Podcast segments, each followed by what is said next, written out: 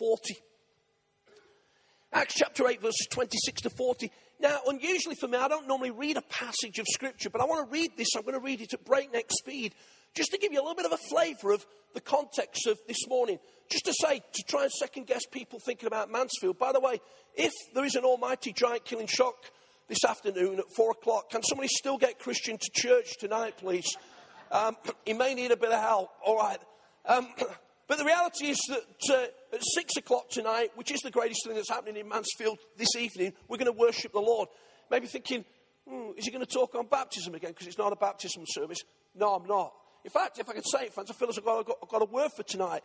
Is that an encouragement for you to come? You better believe it. Okay, so, so at six o'clock tonight, we're going to meet and we're going to believe that God's going to touch us. But this morning, in the context of Carl and Dan being baptized, here's what the Bible says. Now, the angel of the Lord said to Philip, not me, but him, uh, go south to the road, the desert road that comes down from Jerusalem to Gaza. So he started out, and on his way, he met an Ethiopian eunuch, an official, important official in charge of all the treasury at Kandake. The man had gone to Jerusalem to worship, and on his way home was sitting in his chariot reading the book of Isaiah the prophet. The Spirit said to Philip, Go to that chariot and stay near it. Then Philip ran to the chariot and heard the man reading Isaiah the prophet. Do you understand what you are reading? Philip asked. How can I? He said, unless someone explains to me. So he invited Philip to come up and sit with him. This is the passage of scripture that the eunuch was reading. And it's from Isaiah 53, and some of you will know that. He was led like a sheep to the slaughter, and as a lamb before his shearer is silent, so he did not open his mouth. This is speaking of Jesus prophetically. In his humiliation, he was deprived of justice. Who can speak of his descendant? For his life was taken from the earth. The eunuchs asked Philip, Tell me, please, who is the prophet talking about, himself or someone else?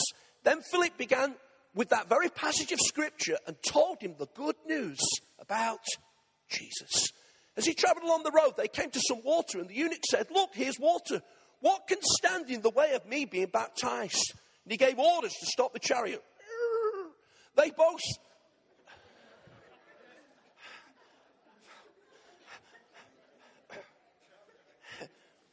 Then both Philip and the eunuch went down, to the, went down to the water. A lot of water, you see. You need a lot of water for proper baptism. They went down into the water and Philip baptized him. When they come out of the water, the Spirit of the Lord suddenly took Philip away, and the eunuch did not see him again, and he went on his way rejoicing.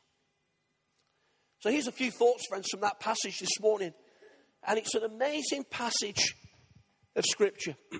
There are a number of references in the New Testament to baptism, and they, gave, they give us a shade of colour every time they are declared. What is evident in the New Testament is that in a challenging secular culture, as 2,000 years ago as well as today, thousands of people were becoming devoted Christ followers and expressing that decision publicly, an outward show of what has taken place in their heart by being baptized by full immersion in water. Nothing's changed. Isn't it glorious? The Church of Jesus Christ. Let me say today, friends, on this first Sunday of 2013 across the world, thousands of people are expressing their devotedness to Jesus Christ by being baptized in water by full immersion. And Arena Church Ilkeston this morning has the joy of being part of that great expression to the Lord. what is baptism? Well, the original New Testament word, friends, means to plunge, to submerge, to immerse. And uh, so this church believes in baptism by full immersion. And there are numbers of references in the New Testament to baptism. Matthew 28, verse 19, it's part of the Great Commission. Baptism and discipleship are inextricably linked.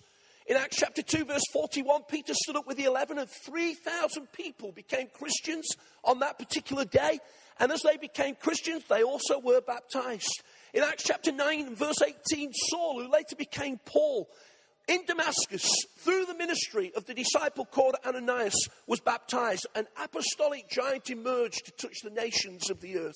In Acts chapter 10, verse 48, with Jewish people still thinking that the gospel was confined to Jewish uh, people ethnically, Cornelius the Gentile calls on Peter to come and minister to him. The Spirit of God fell on them and they were baptized in water. I love the Word of God because if ever we're in danger of becoming formulaic in how it works, the Bible always pricks the formulaic bubble.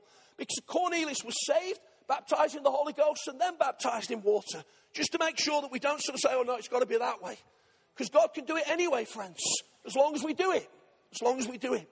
And then Paul back in Jerusalem in Acts 22, verse 16 says these words What are you waiting for? Get up, be baptized, wash your sins away, calling on his name. One of the symbolic expressions of baptism, friends, is it brings a cleansing to our being that we might live free for Jesus Christ. Here's the truth about baptism. Number one, we can make too much of it. You see, baptism is not about perfection, it's about beginnings. Baptism is not about infallibility, it's about intentionality. I'm going to follow Jesus Christ for the rest of my life. Stop waiting to be good enough. If you're a believer and you've never been baptized, you need to get baptized, period. The other thing, friends, is that we make, can make too little of baptism. We think it can be ignored and circumnavigated, but it can't. It's a real issue of our devotedness to Jesus Christ. We've had people come through this church, friends. I don't want to go off on this as a tangent, that have come from other religious traditions, other Christian traditions that we are very respectful of, and have been ingrained in them. You were baptized as a baby. But they have come to decisions, friends, of realizing that actually they need to bring some expression of their devotedness to Jesus as an adult through being baptized in the way that God commands us to do. And if you're one of those people this morning, I want to say you need to talk to us because we want to encourage you to process this in your heart. And we'll do it respectfully and carefully, but you need to be baptized. Three things before I come to the final bit of what I want to say this morning regarding this passage. Number one, God is interested in the one. So here's a high ranking treasury official that had gone to Jerusalem to worship. I want to tell you, friends, that you will not find God by going to a place. You need to come into contact with the person. I say that because nearly a year ago I had the privilege of being in Jerusalem. People have described it as the most holy city in the world. I disagree with that. It's the most religious city in the world. But here's the truth, friends. You will not find Jesus by going to a place geographically. You will find Jesus by allowing him to become the Savior of the world. If you've not got the finance to go to Jerusalem, the good news is you can find him right here this morning in this church. And he's interested in the one. So this guy had gone to Jerusalem, he's coming back, he's reading from the Old Testament prophet Isaiah. He didn't understand what he was reading about. And God was so interested in the one that he whisked the evangelist out of revival to come and speak to the one. Here's a lie that very often gets whispered into people's hearts. And Christian led the prayer this morning about how we thought about God, you may have thought about this. God's bothered about everybody else, but he's not bothered about me. Friends, it is a lie. He is passionate about you. He loves you. He's interested in you. He wants to minister to you. It's like it was only you in the meeting this morning. And whether it's through people's invitation, whether it's through you driving past and thinking, I need to go to that church, whether it's through the fact that you've returned after a Christmas service, whatever it is that's stirred in your heart this morning, God's got you here because He's interested in you. The second thing is about man's obedience. How many of today's preachers would want to be lifted out of an incredible revival that was taking place in Samaria. People being saved, healed, set free, delivered from powers of darkness to go and talk to one, but Philip was. The Spirit of God spoke to him and brought him alongside to minister. And then, thirdly, the power of conversation from verse 30. Do you understand what you're reading? Uh, no. Unless somebody helps me. And by the way, don't feel embarrassed about that because that's why God gives communicators to the church to help us come to a place of understanding our heart so that we can respond to God and follow Him all of our days. And he says that Philip had come alongside the chariot, but then just a few moments later, it says that Philip was invited to come up and sit with him. I want to tell you, friends, that prophetically, that went boom into my heart as I was getting the word ready this morning. And I believe that there are people around our church in all sorts of contexts in terms of your marketplace world that have been alongside the chariot, but this year you're going to sit in it. Christian, I really felt it strong for you. I really felt that in terms of some of your influences, some of your conversations, some of the things that are passionate in your heart in terms of community being changed, you've come alongside the chariot. But God says you're going to have an invitation to come and sit in it. People are going to listen to what you've got to say and imbibe it and receive it. Not only Christian, I believe it strongly for him.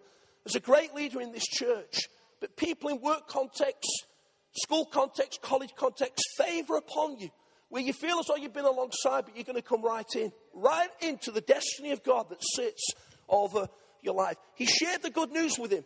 He didn't, he didn't complicate it. He simply said in verse 35 that he shared the good news about Jesus. Here's another life, friends that Jesus and good news aren't Jesus and good news, but they are. The good news, friends, is that Jesus Christ came to this earth to save us, to change us, to lead us, to direct us. And if anybody's portrayed to you that Jesus is bad news and negative, he's just wrong. The gospel is good news. And I conclude this morning with four banner headlines that I believe are appropriate to Carl and to Dan, but also sit over Arena Church as we go into a new year that regarding the good news of Jesus. Number one, Jesus is the only Savior. Jesus is the only Savior. The Bible says in Acts chapter 4 and verse 12 that salvation is found in no other than Jesus Christ. When Paul went to Corinth, he says, I come to you speaking of nobody else but Jesus and Him crucified. You cannot save yourself. You may say that you're a good person. You see, good people are sometimes more difficult to get saved than bad people. The reality is, we're all bad people. But good people sometimes justify themselves. So, well, I've never done this, I've never done that. But you need to be saved. You need to be, you cannot save yourself. Your finance cannot save you. Your social stance cannot save you. The street where you live in cannot save you. It's only Jesus that can save you. And the banner headline that goes over Arena Church again this morning that is He is the only Savior. Number two, He's the only way. John 14 and verse 6 says, I am the way, the truth, and the life. No one comes to the Father but by me. The guys led us in that song that's been around our church for a few years now, last week. Search throughout the world, but you're my only hope. You see, friends, we live in a confused, complex society. Imagine Andy coming to me today and saying, Phil, I need to get there. Can you tell me the way? So, oh, could be that way. Oh, no, that's going to lead you to a cul-de-sac, isn't it? Uh, it could be that way. I tell you what, make your own mind up, because we're all going to get to the same place anyway at the end of it. What sort of direction's that? But that's what we get in society, friends. In fact, the more confused that people seem to be, the more they think it's right. But Jesus says, I'm the way. I'm the way. I'm the way. And a banner headline across this church, friends, without any sense of apology, is that Jesus Christ is the only way to God. You may have searched throughout the world. You may have gone to comparative contemporary religions. You may have tried life controlling substances. You may have been in multiple relationships. You may have done all the stuff of life. But Jesus Christ is the only way that can bring you to God. And friends, when you find it, you won't bother going up any other cul-de-sac, dead ends, one-way street. You'll just be so thankful that He's pointed you to the way. Thirdly, He's the only sacrifice. And here in the text, He was led like a lamb to the slaughter, a, a sheep to the slaughter, and as a lamb before a shear as he's silent. He's talking, friends, several hundred years before it took place about the death of Jesus Christ for us on the cross. It's what theologians call the substitutionary death of Jesus. Don't worry about it. It was a penal substitution. We deserve to pay the price, but God in Jesus paid the price for us. We deserve to stand where He stood, but He stood there as our substitute. You don't have to pay the price because the price has already been paid. You have to step into the payment of the price. Imagine going to your bank this week and you, let's say you owe £50,000 on your mortgage, and the bank manager says you need to come in because the mortgage has been paid off. Hey, that'd be good, wouldn't it? Whoa! Woo! Then your tithing could go up from 20% to 30%. Whoa, okay.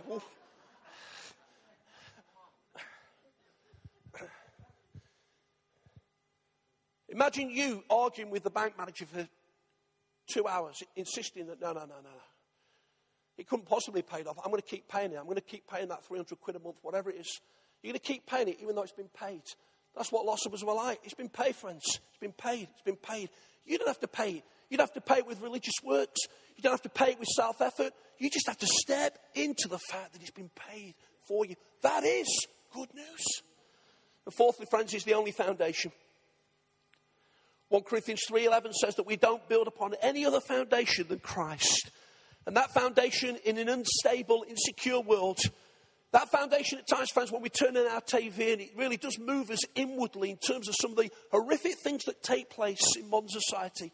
That foundation gives us strength, stability, and security in an insecure world. Across Arena Church, by God's grace, hopefully with a spirit of faith and passion, we're going to continually declare the good news of Jesus. He's the only Savior, He's the only way, He's the only sacrifice, and He's the only foundation. Nicky Gumbel, leading one of the great churches of our nation, right in the heart of London, opposite Harrods this morning, Holy Trinity Brompton, said this on Twitter over Christmas. If the world's greatest need had been money, he'd have sent a financier. If the world's greatest need had been uh, pleasure, he'd have sent an entertainer. But the world's greatest need was a Savior. And so he sent Jesus. Let's pray.